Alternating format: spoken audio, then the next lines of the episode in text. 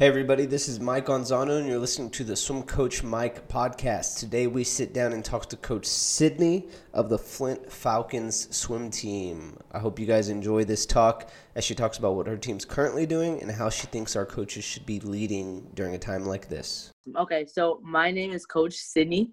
Um, I am from Detroit, Michigan. That is where I grew up and swim at. Um, and then eventually for college, I ended up going to U of M, Flint campus. Um, got into coaching at a summer interclub league. Uh, that kind of transpired into more competitive swimming with the YMCA league, and I've been with them for a few years now. Um, so yeah, that's that's really just me. It's it's clean and cut, but um, I absolutely love what I do. So awesome. coaching has always been a, a very very very special thing for me. So let's get this going. So uh, the first question is, uh, what is the what is the biggest like struggle that your team is or you or your team are trying to overcome right now? Um, I think the biggest struggle is just not being able to get in and get in the pool. Um, I, I think that's been the hardest part of it all.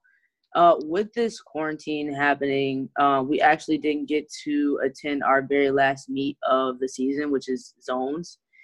Um, so when I saw that Y Nationals was was canceled, I kind of knew that zones was was gonna come eventually. Um, and I mean, our kids took it pretty well considering the fact, but of course, you know, all across the board, we were, you know, kind of hurt that the circumstances, you know, was like that. But you know, we had to. Uh, kind of work around it and just try to stay positive about the entire thing. But I think that is definitely the hardest thing is not being able to get in the pool. Yeah. Um, so how did you help your team uh, kind of like I mean understand or overcome that? Like what was the what was the talk as you guys like as you guys found out like your big meet you weren't gonna be able to go to? Yeah. So um, originally, before this kind of blew up, and we did get the news about zones, uh, me and the other staff, uh, we sat down with with each age group and just kind of let them know what's going on, why it's happening, and what's the importance of it, um, and what we need to do as a team and, and as a community to try to get past it. Um, so number one, we were trying to set up this really fun, cool meet, and it would have been maybe about two days into um, this virus kind of blowing up. Uh, we were gonna do like a 25s meet where we um, uh, try to accomplish uh, the fastest times at that facility. So we had a list of um, every single event and every kid there who held a record and what their time was. And your mm-hmm. and our goal uh, was to try to beat those records. And it was it was definitely it's like a way to still stay competitive, but also kind of fun, you know, considering the fact that everything kind of got canceled last minute. So once that kind of came back that we weren't going to be able to do that, it was it was just kind of a, a shocker. But we ended, uh, I believe the last practice with just some visuals, and we had a nice team dinner and kind of yeah. went off from there and just staying in, in contact, you know, through social media. Yeah. So, um, how is your team right now staying staying connected to your athletes now that we're like two three weeks into all of this? Yeah, yeah, of course.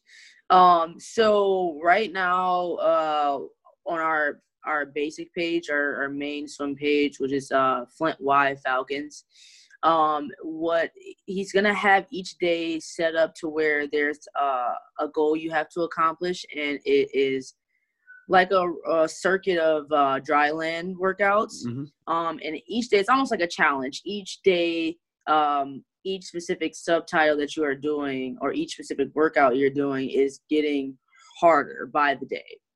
Um, yeah. So we've been uploading that daily.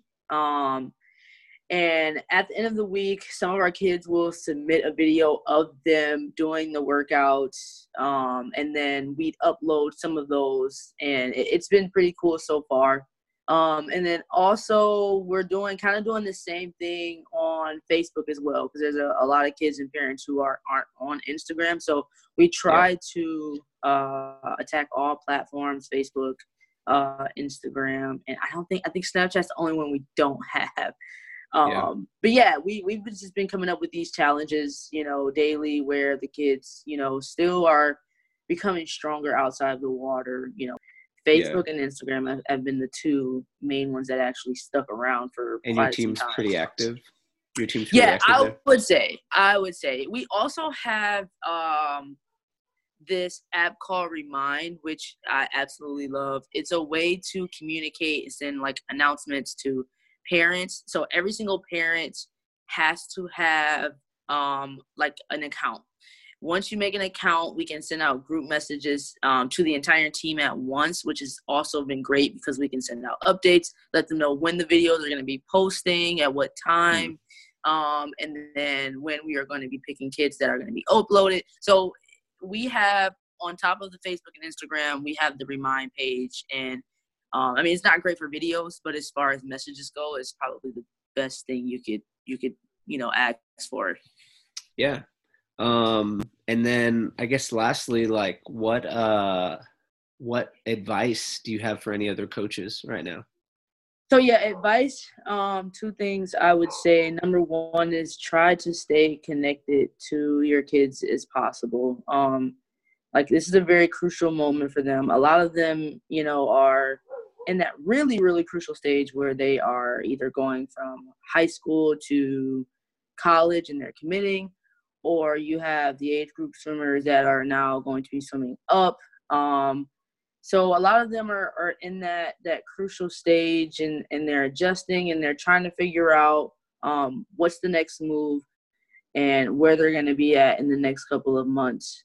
Um, so I would say just to stay connected as possible. Um, answer any questions. Try to be as as present as possible without physically being there. Um, and then number two, I would say stay positive. Keep the positivity up. Um, times like this, it's easy to kind of sink into a funk.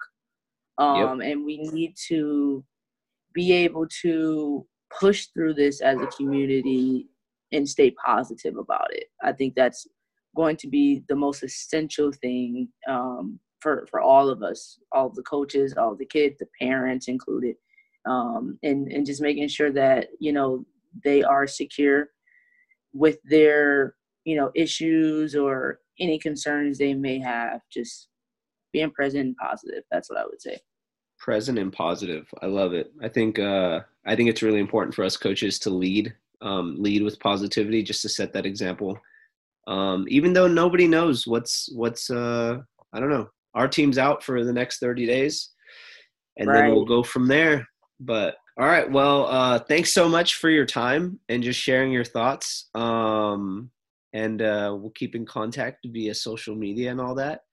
And yeah. Uh, yeah, just thanks. Let me know if you have any questions or anything like that, and uh, keep a lookout for this.